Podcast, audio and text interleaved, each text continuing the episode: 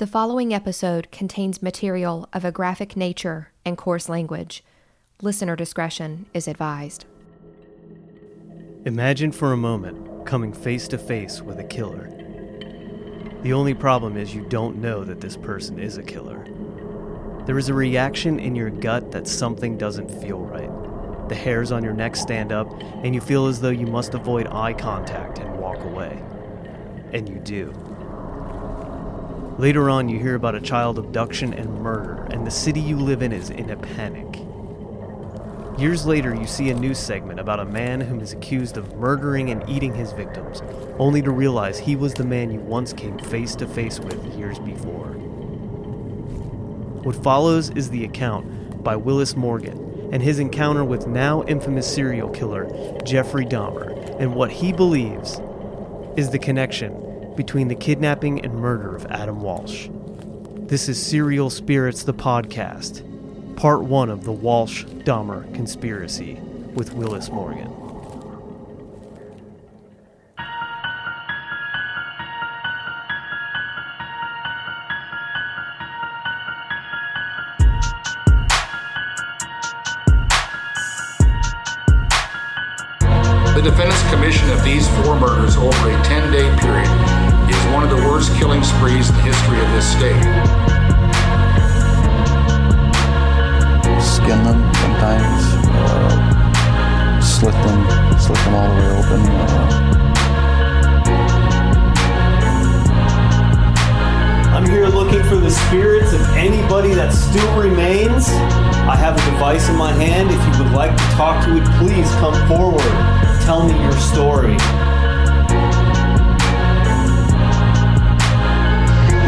Should have killed four or five hundred people. Then I would have felt better. Then when I felt like I really offered society something. You are listening to Serial Spirits, the podcast.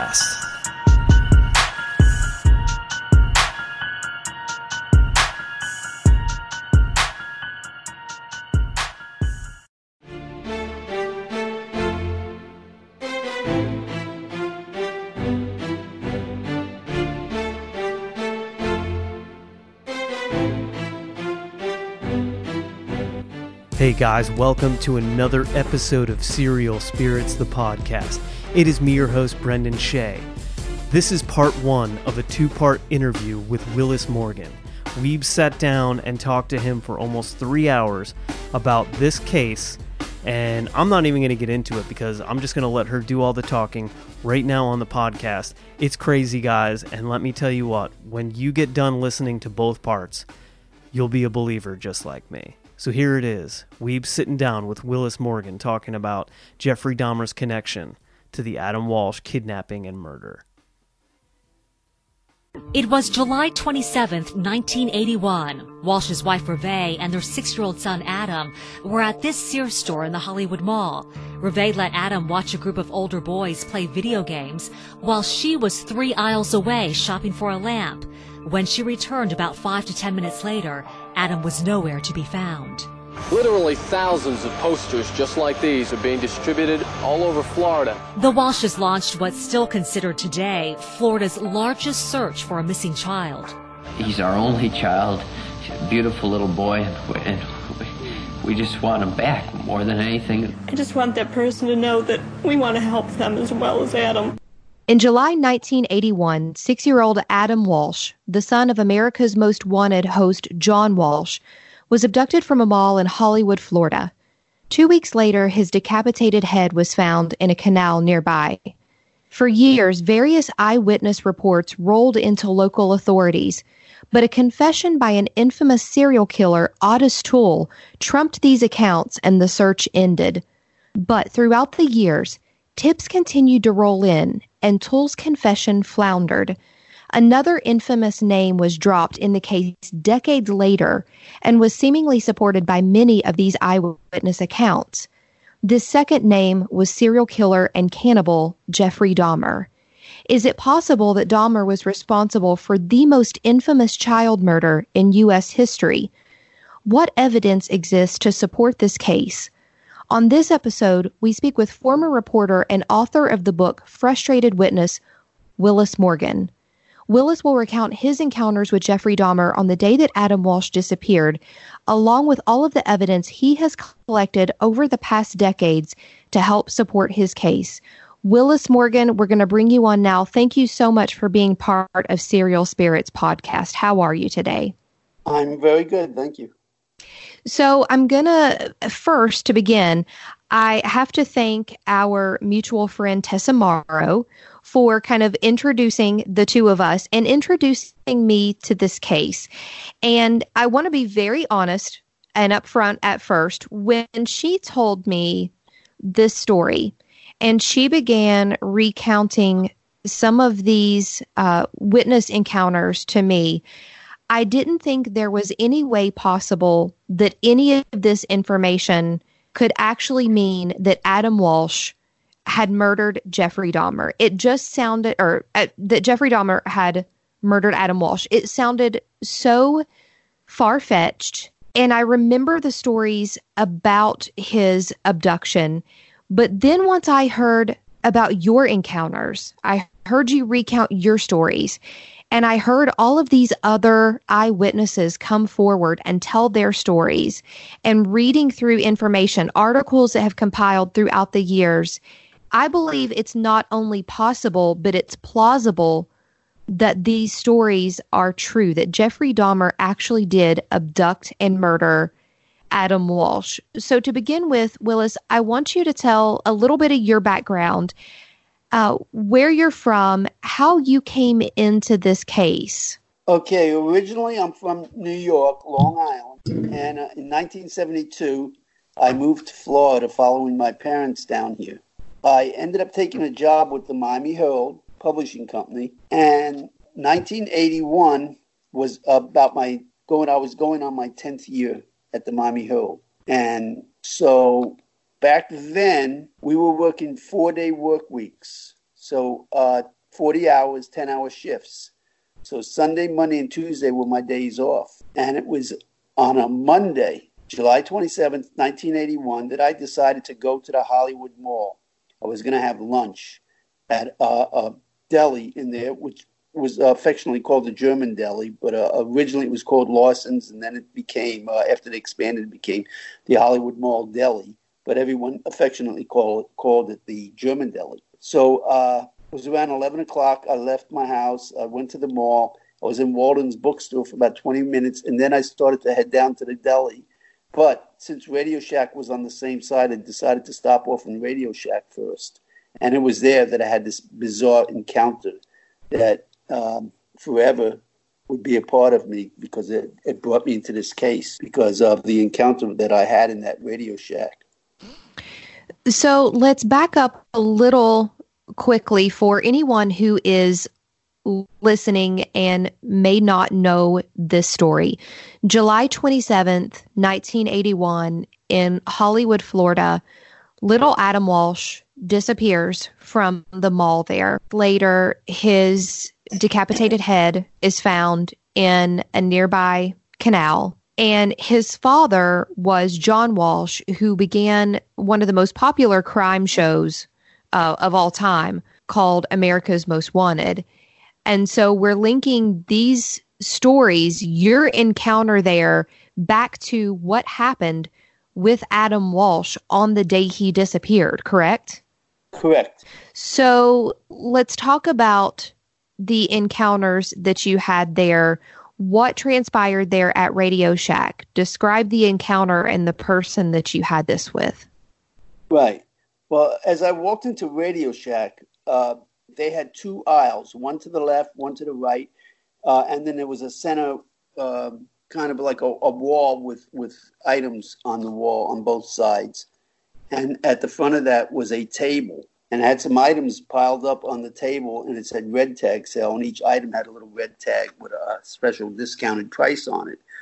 So as i headed to the right side of the aisle uh, right side aisle i started stopped and i started looking at some of the items on the table. And that's when i happened to notice in my peripheral vision that there was this guy standing there. And i looked up and i noticed he was just standing there smiling at me.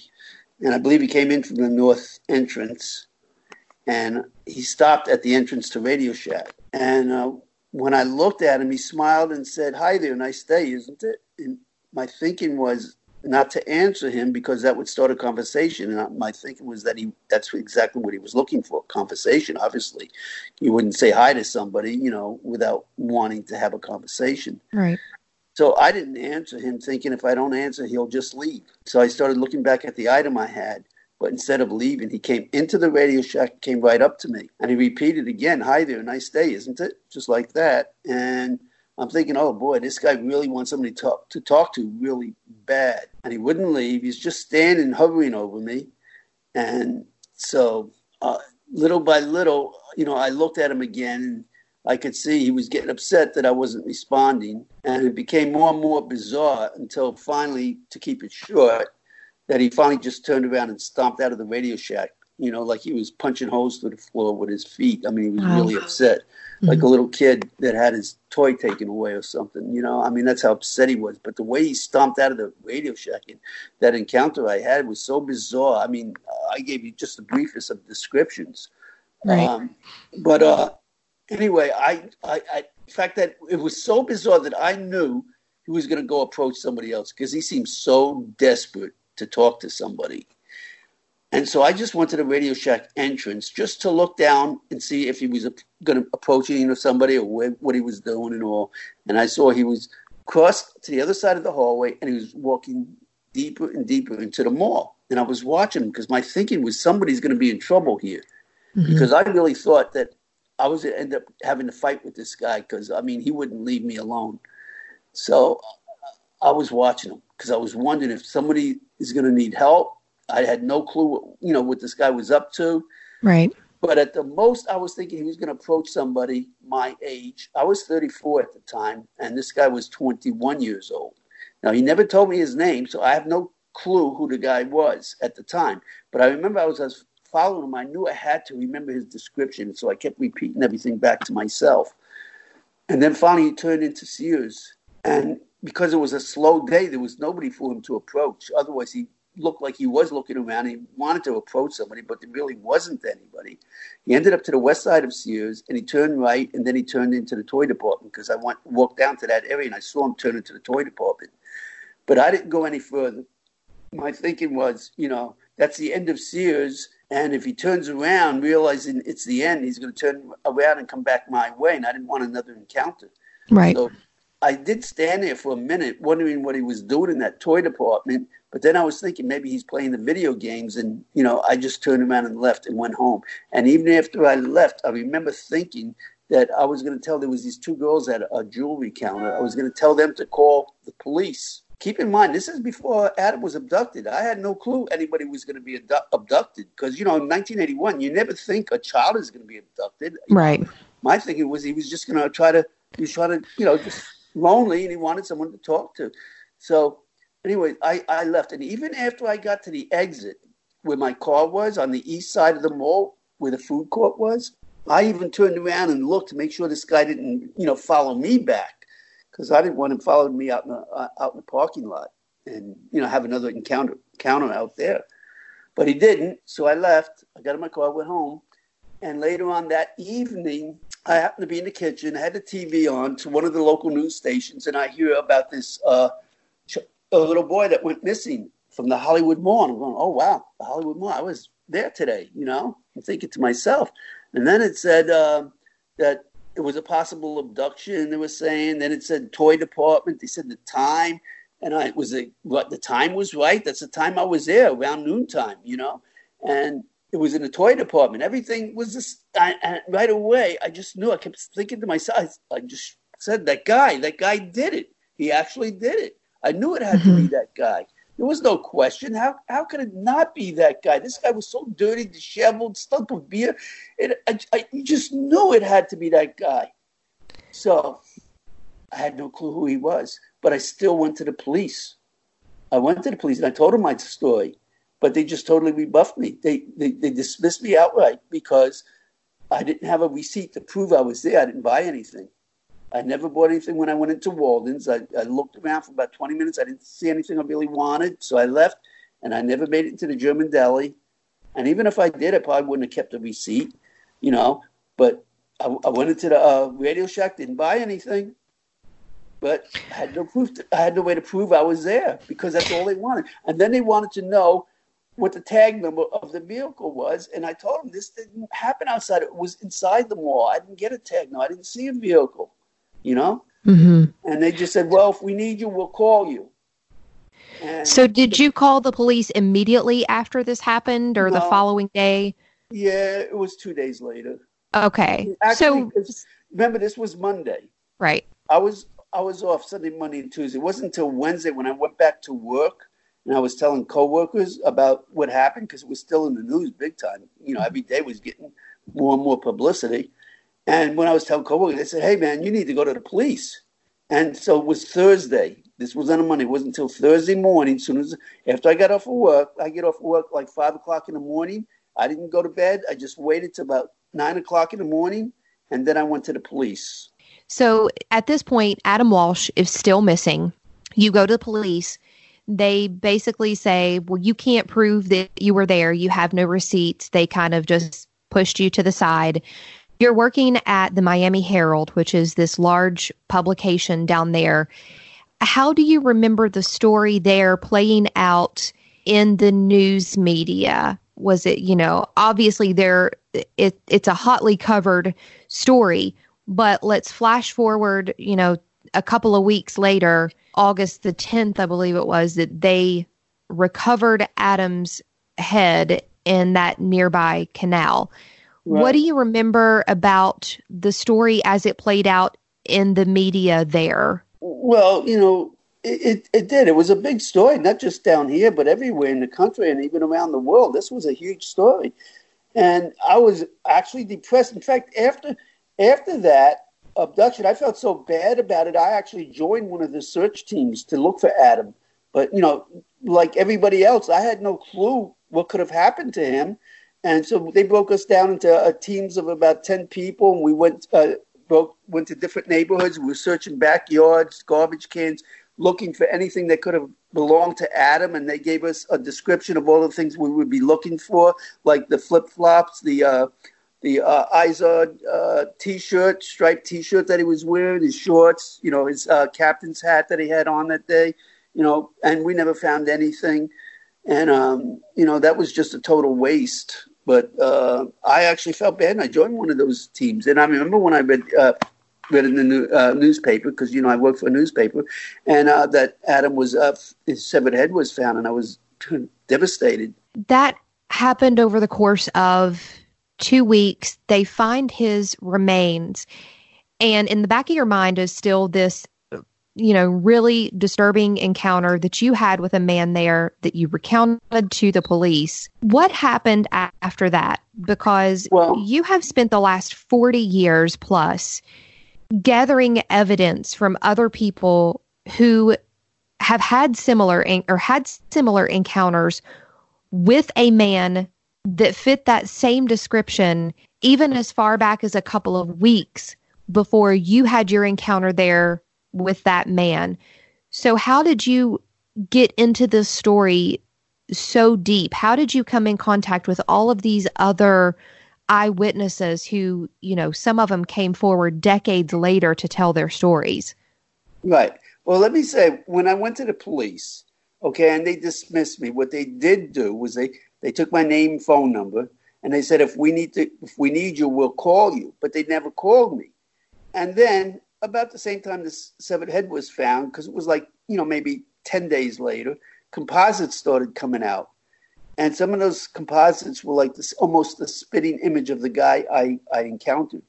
And when I saw some of these composites, I knew whoever gave those composites saw the same person I saw, and they were describing the same person just from looking at the composite. So my thinking was, okay, well, at least they have their composite. There's nothing more I can do because all they wanted was a tag number and proof I was there. I had neither of those. So I let it go.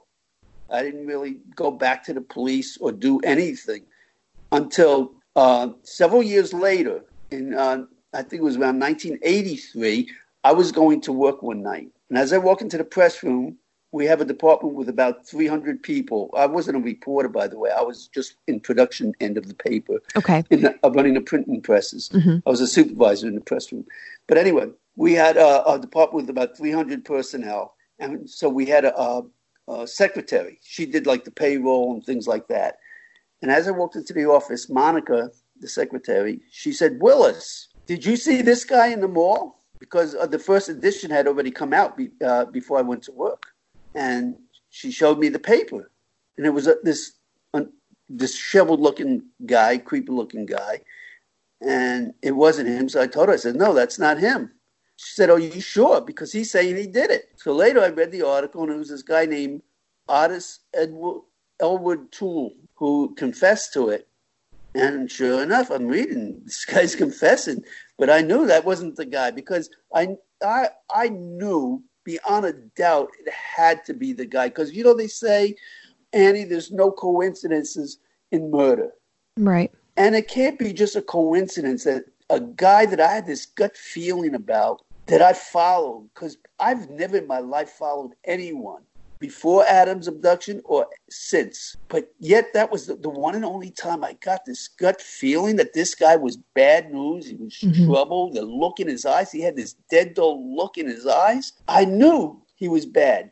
And I followed him right to the toy department. And then when I hear that a child gets abducted at the same time this guy walked into the toy department, that it had to be that guy.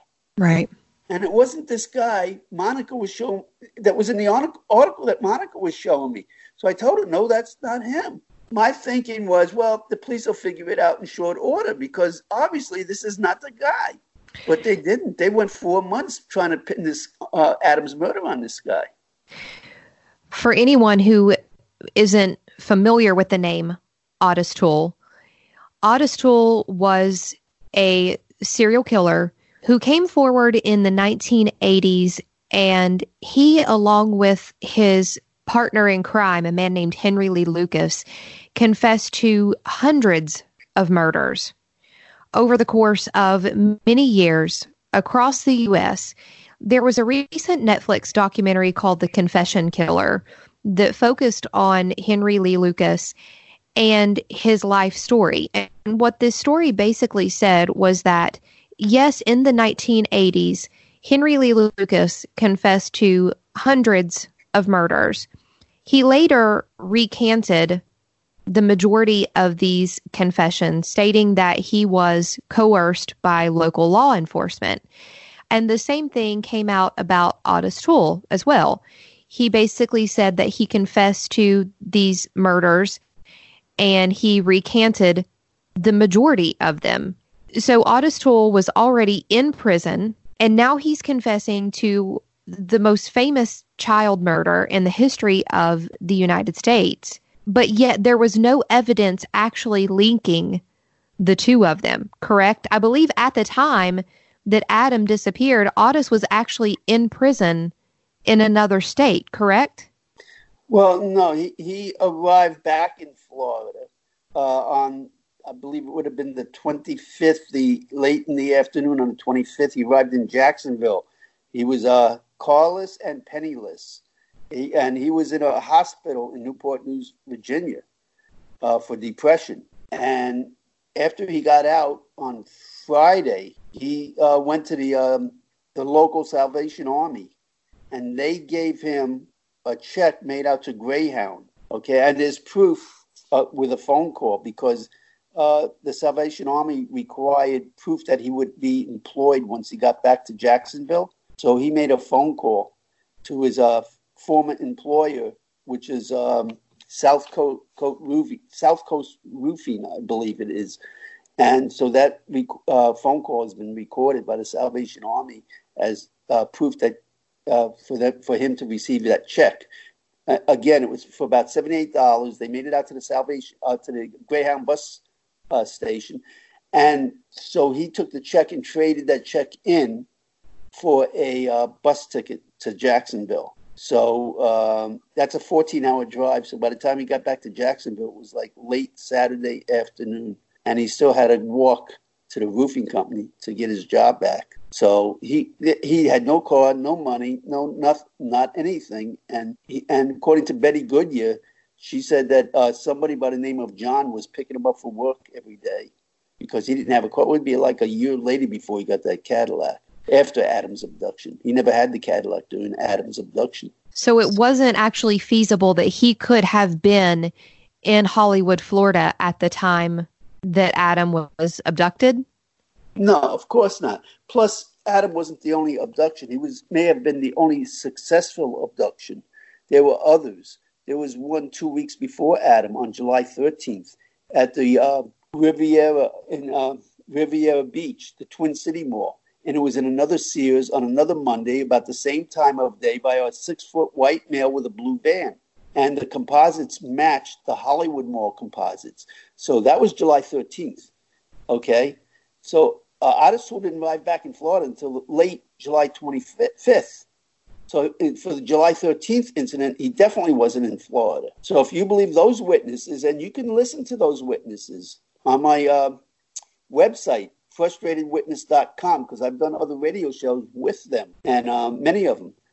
And uh, Ginger Keaton took her, her son to the Sears, and that incident is exactly what uh, mirrors the Adam Walsh incident, where Reve took her son to the uh, Sears in Hollywood Mall. The only difference that there is is that Reve went to Sears to shop for a lamp, and Ginger Keaton went to the Riviera Beach um, Sears to shop for a dress. Other than that, everything is the same. While Terry Keaton was in the toy department, a man came in and tried to abduct him, but he was 10 years old and he managed to get away. So after Adam was abducted, two weeks later, the police chief, John Atwater from Riviera Beach, called the Hollywood Police Department. He told them, hey, we think this uh, case is related to your case because everything is matching. There was a white male with a blue van, just like in the Adam Walsh case. Their composites matched the Hollywood Mall composites. So the Hollywood Police Department sent two of their detectives up there to check it out, and they completely dismissed it because they interviewed Terry Keaton and they asked him if this guy touched him. He said, No, I got away. So then they said, Oh, well, then there's nothing we can do about it. They dismissed it. Even though the composites match and all the descriptions match, they completely dis- dismissed it, as well as the Hollywood uh, case they dismissed with the blue van and the description and the composites of this guy. Even though they matched each other, they dismissed it because it didn't match their suspect that they had at the time, which was John Walsh's friend, James Campbell. So let's talk about James Campbell briefly. You said he was the friend of John Walsh. Why did police immediately try to pin Adam's disappearance on James? Because naturally, they always look at the family first and the friends of the family. So that was a natural um, way uh, to start the investigation. And so they called James Campbell in, and during the interview, he confessed that while John was out to working, that he was having an affair with John's wife, Reve. And he even proposed marriage to her, and she turned him down because she had a son, being Adam, with John. And by coincidence, John told James to pack his things up and get out just two weeks before Adam was abducted. So naturally, they zeroed in on him, thinking they had the motive, they had uh, everything, you know, that made him their prime suspect. So while all these other incidents were taking place, like the one I just mentioned in Riviera Beach, but also South Beach, uh, Plantation, Deerfield Beach, and others, they were dismissing everything. Police chiefs from these other cities were called, and they were dismissing the police chiefs. They was these police chiefs from these other cities were even sending hard copies of their reports to the Hollywood Police Department, and they still dismissed everything. In some of these cases, they never even bothered calling the witnesses and interviewing them. So they would. Uh, their lead detective was so convinced that he was going to get James Campbell. So, how did they eventually rule James Campbell out as a suspect? Right, because John Walsh hired an attorney. His name was uh, John Varon, and he was like uh, known as the Silver Fox, uh, one of the best defense attorneys at the time down here. And he wrote a letter to the Hollywood Police Department saying they are not to talk to James Campbell without his presence. So they just stopped uh, interrogating him. So he basically just walked away from it. He lawyered up and they said, don't talk to him anymore. Right. Well, not that he necessarily lawyered up, but yes, uh, John Walsh hired the attorney. Okay, so James Campbell comes forward as suspect number one, just basically because of his relationship with Adam Walsh's mother. There was really no evidence that linked the two of them together, right? As far as you're concerned, there was, you know, when you're talking about the composite sketches that come out, the blue van, uh, none of that was linked to James Campbell, correct? No, right, right. James Campbell had nothing to do with this. So their next um, suspect that comes forward doesn't come around until Ottis Toole confesses, correct? Correct. There's three suspects they have in this case over the years James Campbell, Ottis Toole, and the one you mentioned, Jeffrey Dahmer.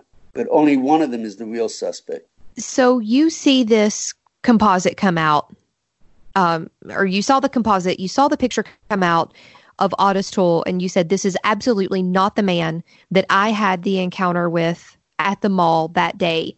So, what led you down that path of contacting all these other witnesses that started to come forward and compiling all of this information together that you later put into a very convincing book? Right. Well, keep in mind when I saw that uh, photo of Ottis Toole in the paper, that there were some major distinctions between Ottis Toole and the, the uh, suspect that I saw in the Hollywood Mall. Number one, like I said, the suspect and all the other witnesses described him as being around 20 years old. Okay. In fact, one the oldest one witness said he could have been 25. So the age limit is no more than 25 tops and and uh, 20 to 25. And I even my, in my statement I said he was about 20. But as it turned out, he was 21. Ottis Toole at the time was 36, 34, 36. Big difference in the age. Plus, if you look at the composites that were given of the uh, suspect, he had a lot of hair, disheveled, but never mind, but nevertheless, a lot of hair. Toole had a very, very high uh, hairline. So there's definitely some major distinctions there. And Toole looks nothing like the guy that any one of the witnesses seen at the mall that day. And the composite comes out, and people later, years later, said, you know, it didn't look like Jeffrey Dahmer. But Jeffrey Dahmer, as he appeared in the media after he was arrested, and Jeffrey Dahmer in 1981 didn't really look that similar, right? Well, yeah, there are some major distinctions because, you know, it's almost 10 years to the week, less than a week, that he was captured. Keep in mind, it was in 1991, in July, I believe it was, that he was captured in Milwaukee. Well, Adam Walsh's case was July 27th, 1981. It was 10 years exactly, almost like I said, within less than a week. So in, in 10 years, yeah, a lot of things have changed with Jeffrey Dahmer. Number one, he, he had a really dark tan. And I have that photo because he got arrested two weeks after he went back to uh, Ohio. He was arrested for drunken disorderly conduct. So a mugshot was taken. And it's that mugshot that looks more, the most like the person that abducted Adam because he still had longer hair, uh, his Florida tan, and, um, and it, it looks a lot more like the person. But for me, since I had such a close encounter with this guy face to face, I recognized him immediately, even with the uh, current photo, a mugshot that was in the paper of from 1991. I, I believe the, uh, the mugshot they used was uh, uh, an earlier, an 86 mugshot that they used for the paper article. But still, I recognized him immediately. How long was it until you started making contact with all of these other witnesses who had come forward to tell their stories that they had been or they'd had encounters with a man similar to the one that you had at the mall that day? And tell us about some of these encounters that you heard from these other eyewitnesses. Right. Okay. Well, I want to say, uh, in after they closed the case in 2008 and they pinned it on Ottis Toole, I was there at the closing.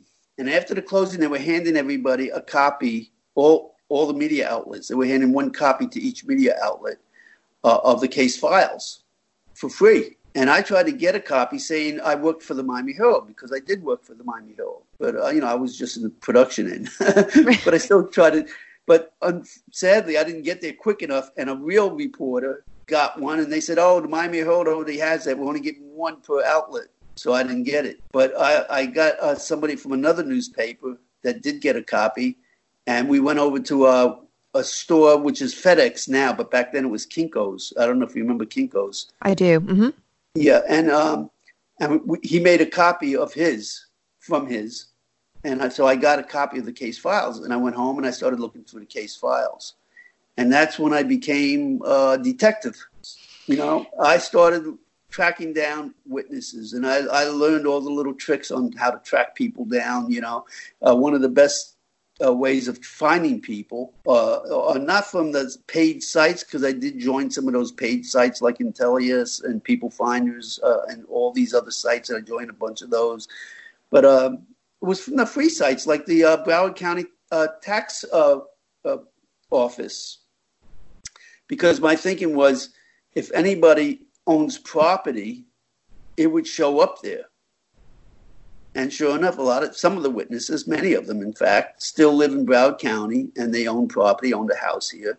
And I was able to find them, but it doesn't give a phone number, only an address. So what I did was I actually went to these houses and I knocked on the door and I talked to them. And um, I remember one woman, her name was Jenny Warren. She passed away since then because even when I contacted her, she was in the mid 80s. So she was, you know, already up in age. But when I knocked on her door, uh, this very soft voice answered the door. And she said, Yes. And I said, Hi, my name is Willis Morgan. I would like to talk to you about something that happened back in, keep in mind, this is uh, 2009, around then, right now, or, or late 2008. And so I said, I'd like to talk to you about something that happened back in 1981. And she said, You mean Adam Walsh? And I knew right away, at least I was at the right house. Oh, yeah. So I said, yes. And, you know, of course, I brought a portfolio with me of information. And she immediately opened the door then and she let me in. We sat at the dining room table. Oh, but before she let me in, when she opened the door, she started crying. I mean, bawling and bawling. Her chest was heaving, tears just running down her face. She says, I'm sorry, but it wasn't him. It was the other guy. Oh wow! And I knew right away. I didn't have to ask her who the other guy was because they just closed the case, pinning on Ottis Toole. Right. So she invited me in, and she's telling me her story, and uh, her story's in my book. I have all the witnesses there. There's dozens of witnesses that were uh, from the Hollywood Mall as well as other locations, and so I have her whole story in my book. But uh, she started telling me that you know her, when. Um, she went to the police. They kept dismissing her. They showed her a lineup. They tried to get her to sign and date the back of a, an array of photos. They pointed to. Uh, uh, she didn't recognize any of the photos because Dahmer's picture wasn't in there. It was just uh, Ottis Toole was one of them in there. She didn't recognize. So they even did what they're not supposed to do. You know, they pointed to one of the photos, the one about Ottis Toole, and they said, "Are you sure it wasn't this guy?" She said, "No, it's that that, that wasn't the guy." And so they said, "Well, are you really sure? Because we have proof it was him." Hmm.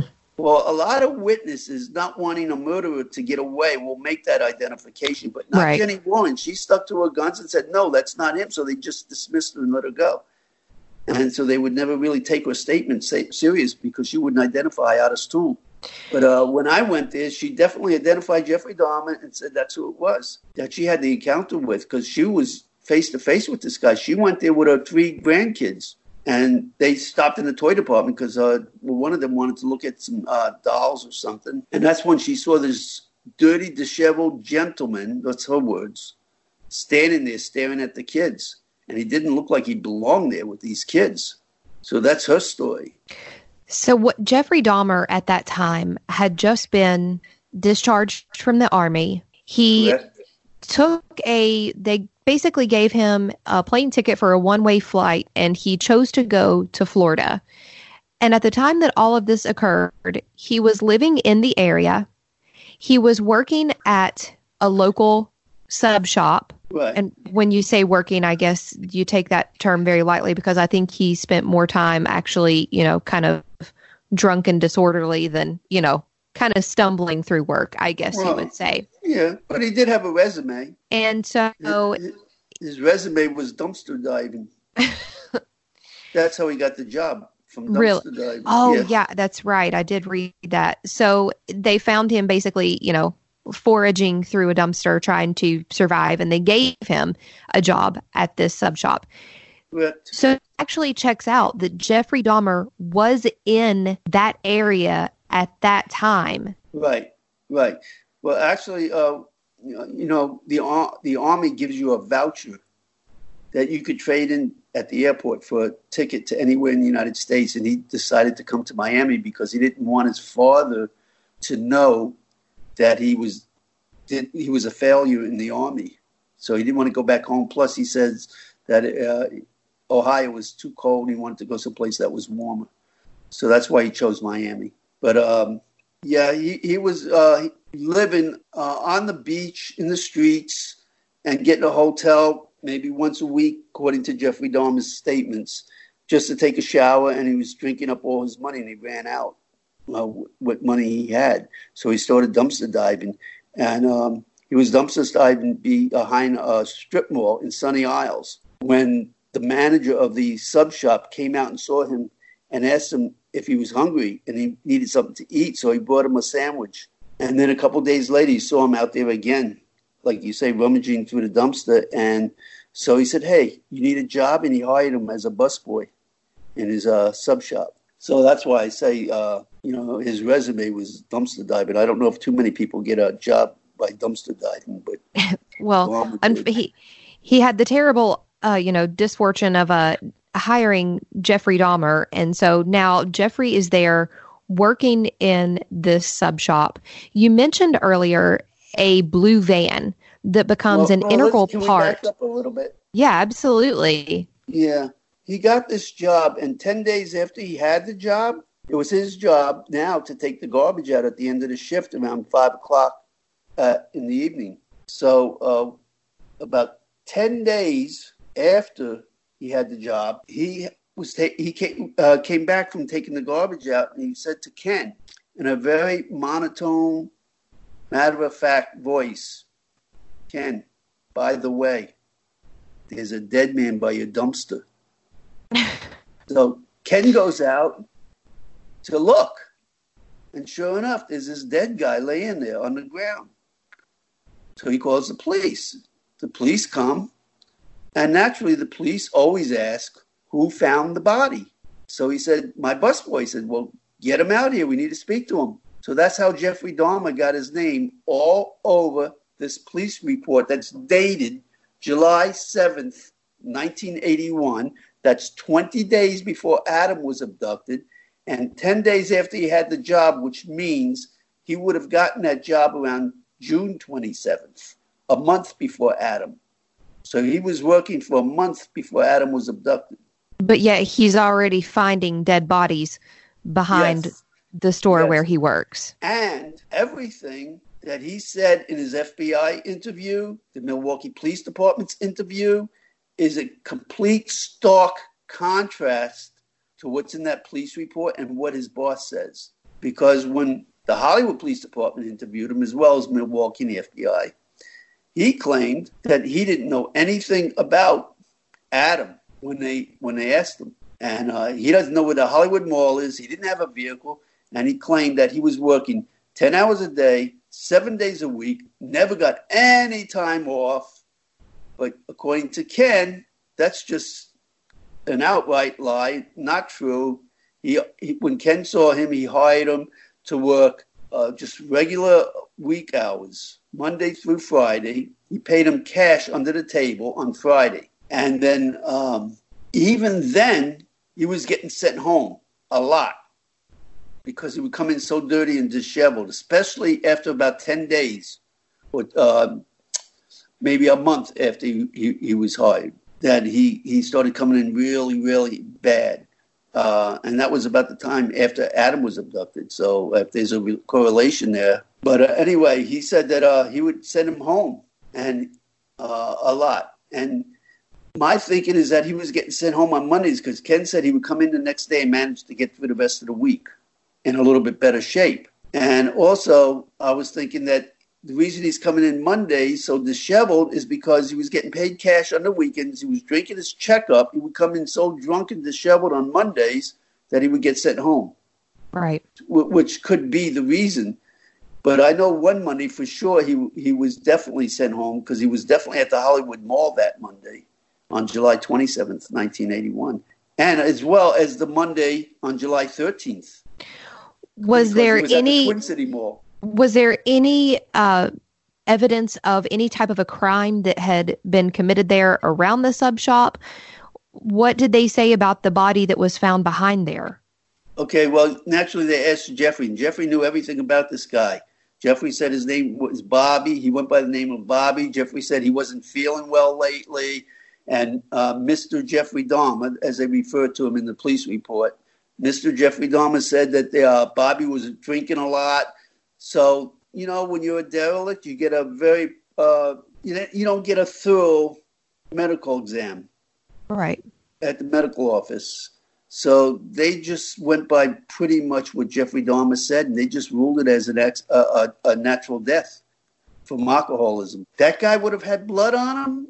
Maybe it would have been a different story. You know, they wouldn't have been uh, so quick to rule it as natural causes.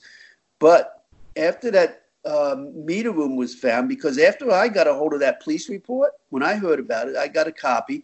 I started reading it and I realized right away, man, this is something wrong with this report because everything on here is in contrast to what Ken says. So anyway, I made a beeline straight for that meter room, and I went in there, and I knew right away this has to be the place where he brought Adam. It had to be, because I knew that when somebody is abducted, especially by somebody that's not familiar with the city, they're going to bring them to the place that they are the most familiar with, and that would be that meter room. And Jeffrey Dahmer finding a dead guy, I wasn't buying that. I can understand in 1981 the police didn't know who Jeffrey Dahmer was, but by the time I found that police report in 2007, I knew who Jeffrey Dahmer was, and I knew right away Dahmer had murdered that guy, Bobby, and Bobby didn't have no blood on him. And when ABC Primetime flew down here from New York to do a TV show on that meter room, they hired one of the best CSI experts in the state of Florida, if not the country. And she went in there with blue luminol lighting and found all this blood spatter on the back wall. Wow. And she right, and she describes it as being a high velocity blood spatter pattern indicative of homicide. So somebody was murdered in that meter room and it wasn't Bobby. I mean, not from that blood spatter, at least. Bobby probably was murdered in the meter room, but didn't cause that blood spatter. So whose blood spatter is it? Was it ever examined any further? Did they try to collect samples Yes. from the walls? Okay. They did. They did.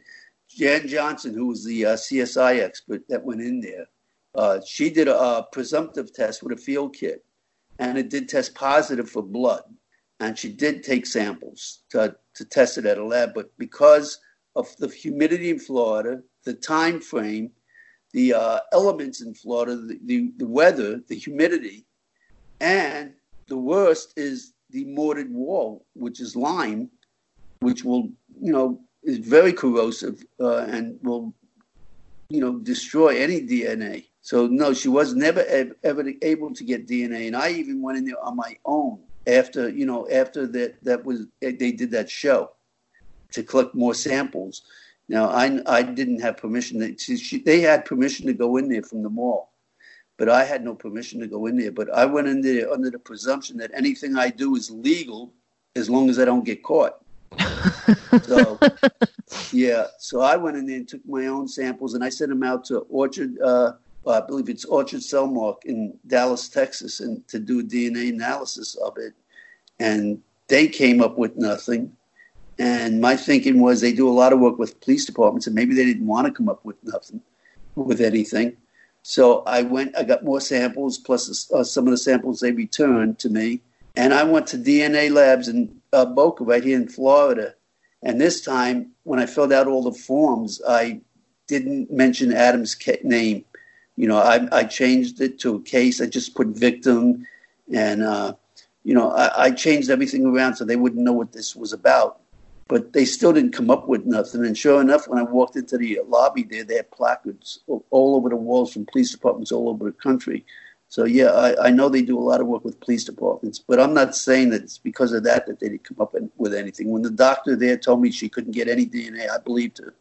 You know, it, it's it's just not that easy to get DNA from from that environment. And just to be clear, this is a room that Jeffrey Dahmer would have had access to at the shop there that he, you know, would have been readily available to him. Right.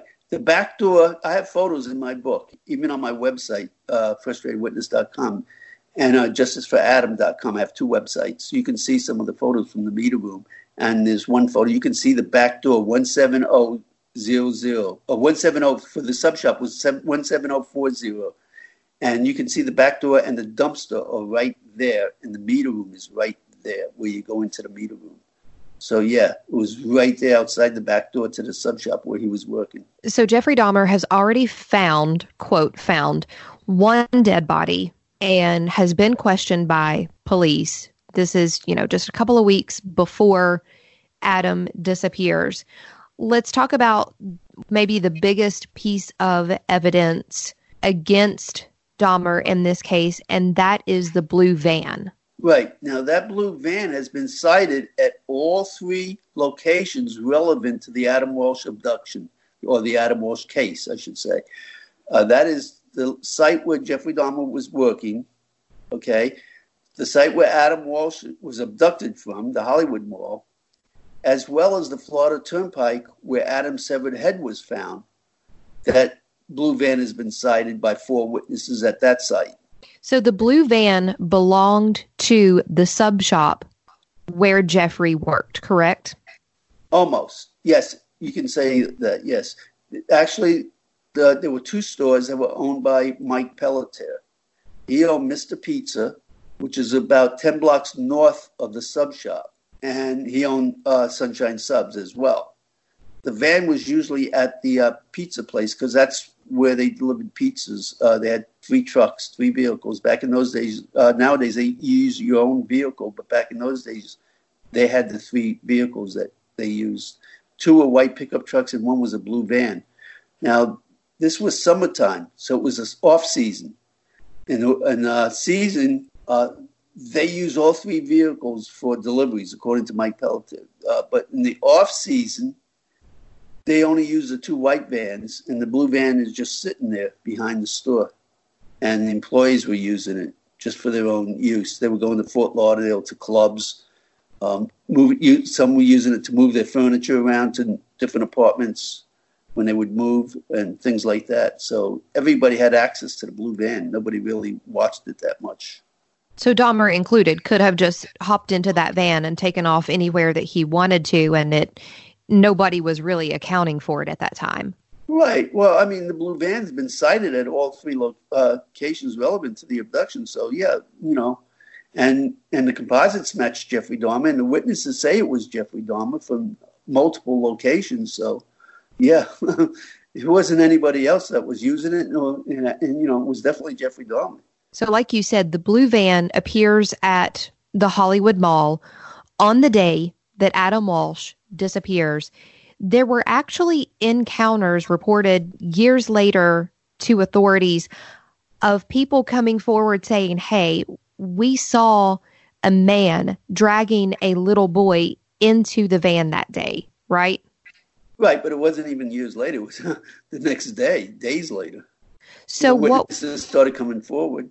What were some of those encounters? Do you remember anyone specifically? Right. The first one was Timothy Pottenberg, who was 10 years old.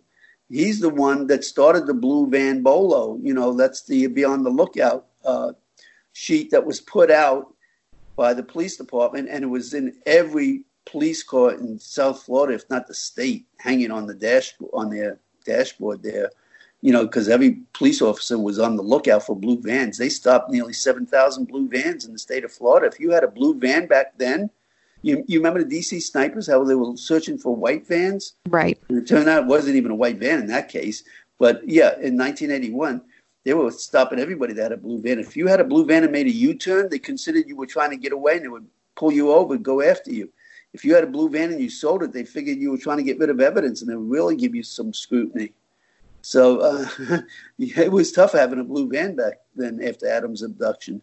But uh, what happened was, like I said, since it didn't match James Campbell, the lead detective, his name was Jack Hoffman, who had dismissed that, that witness, Timothy Pottenberg. So, along with dismissing him, went the blue van and the composite that matched. And uh, but they he, they didn't tell anybody because he wanted to keep everybody busy looking for the blue van while he went after James Campbell. So the police were still stopping all these blue vans, and uh, there were, like I say, seven thousand van stops at the time and searches. They were going to junkyards looking for VIN numbers on blue vans and doing checks on them. Everything it was a big big hunt for that blue van, the largest what? vehicle search in the state of Florida history. What exactly did Timothy Pottenberg say that he had seen that day that made them right. zero in on it? Okay. Timothy Pottenberg went to the Hollywood Mall with his mother and his grandmother. They parked in the north parking lot, right near where Reve Walsh parked, only a few spaces away. They came into the mall through, through the Sears north entrance and went into the, uh, wanted all, their way all the way over into the mall. And they eventually ended up eating, having lunch in the food court. And while they were eating, as soon as they were finished eating, uh, they wanted uh, to leave, but his mother, Marilyn, didn't feel like walking back to get the uh, where the vehicle was. So she asked uh, Carolyn Hudson, the grandmother, and and uh, Timmy if they would go get the vehicle and drive it around to the east side uh, of the mall because the entrance is right there, the or the exit is right there, and pick her up. So they headed out to get the van and they stopped in the toy department. Timothy wanted to stop in the toy department. That's when he saw this guy fumbling around with uh, some kind of a toy or something. And he was just standing there, but he didn't look like he was interested in the toy. He just kept staring at all these kids, you know. And then finally, he just ran out the north exit and ran towards the uh, east. Well, Timothy and his grandmother were leaving anyway, so they were right behind him. And as they stepped off the sidewalk, here comes this guy speeding in his blue van, the same guy. And he almost ran them over. They had to jump back on the sidewalk to get out of the way. And it sped around to the west side of the mall. So Timothy wanted to see why the guy was in such a rush. So he walked around to the west side to see. And the grandmother, she was, she's just headed towards the car. But Timothy ran around and he saw the guy bringing this kid and tossing him into the blue van. And so he came forward several days later also. And that's where they what started the composite, the first composite that came out, that is also the spitting image of Jeffrey Dahmer and and the blue van. Now, years later, after the case files were released and I saw Timothy Pottenberg's name, I went and tracked him down and I went to visit him in Central Florida. I knocked on his door. His wife answered the door, and I told her why I was there. And she, uh, he was sleeping. She told me, but she got him up out of bed. He came out, and uh, when I was talking to him, he said, "Listen, they closed the case, and I'm telling my grandmother that's not the guy. that's right. not the guy." and I, I, so I started showing him photos and composites. And when I showed him Jeffrey Dahmer, he says, "That's him. That's the guy I tried to describe when I made that composite." He says, "I remember this like it was yesterday." Wow. You know? Yeah. Did he describe the child in great yes. detail? Oh yeah, perfectly. Yes, yes, everything. And what did he say about the kid that that he had seen well, he being thrown into the van? The clothing, really? everything matched Adam. Yeah. Wow. There was another encounter that I read, um, there was a man named Bill Bowen who was a TV producer. He also saw a man putting a child into that same van, correct? Correct. Now, uh, Bill was going there because he was going to the uh, Hollywood Sears. Uh, he wanted to go to the service counter to change his address because he was moving to Alabama, Birmingham. So as he pulled into the parking lot, he saw this blue van parked in the fire lane right next to the exit door. And there was this guy dragging this kid out of the store. And he was holding him up in one hand. Kid is screaming, I don't want to go. I don't want to go. You're not my daddy. You're not my daddy. And he says, I'm taking you to your daddy. And he threw him into the van like, quote unquote, a sack of potatoes. That's his wow. quote. And then he jumped in the van and took off so fast that he, that he had burning rubber. Bill says he could still smell the burning rubber to this day. And Bill tried to get the tag number, but he only got a partial tag number. But he did get some of the digits, but he can't remember what they are now because he gave them to the police. And they have ne- he, he kept calling the Hollywood Police Department to ask him if they want him to come in for an interview, but he never could get anybody. He was getting answer machines all the time. Finally, around the fifth time he tried to call, he got a live person, and they told him the person he needs to speak to is on vacation. He needs to call back in two weeks. So he explained to them that he's moving to Alabama. So they said, okay, well, I'll tell you what, give us your phone number and address and we'll contact you. But nobody's ever contacted Bill, ever, ever. Ten years later, Jeffrey Dahmer is captured. It made every newspaper across the United States, including the one in Birmingham. He immediately saw Dahmer's uh, mugshot in the paper there the same way I did, the same day I did. And he said it hit him like a baseball bat when he saw that mugshot. And he made his way on his own all the way back to Florida Hollywood Police Department with the paper and showed it to them. And told them, this is the guy. And they asked him the same question they asked me. What are you doing coming in now? How come you didn't come in 81? He said, but I did come here in 81. You know, I gave the one of the cops the, the, the tag number. And we're going to leave you right there, guys. That's part one. And part two gets even crazier. I can't wait for you guys to hear what happens next. You're on the edge of your seat just like me. We'll be back next week for part two of this amazing interview with Willis Morgan. Thanks, guys. We'll see you soon.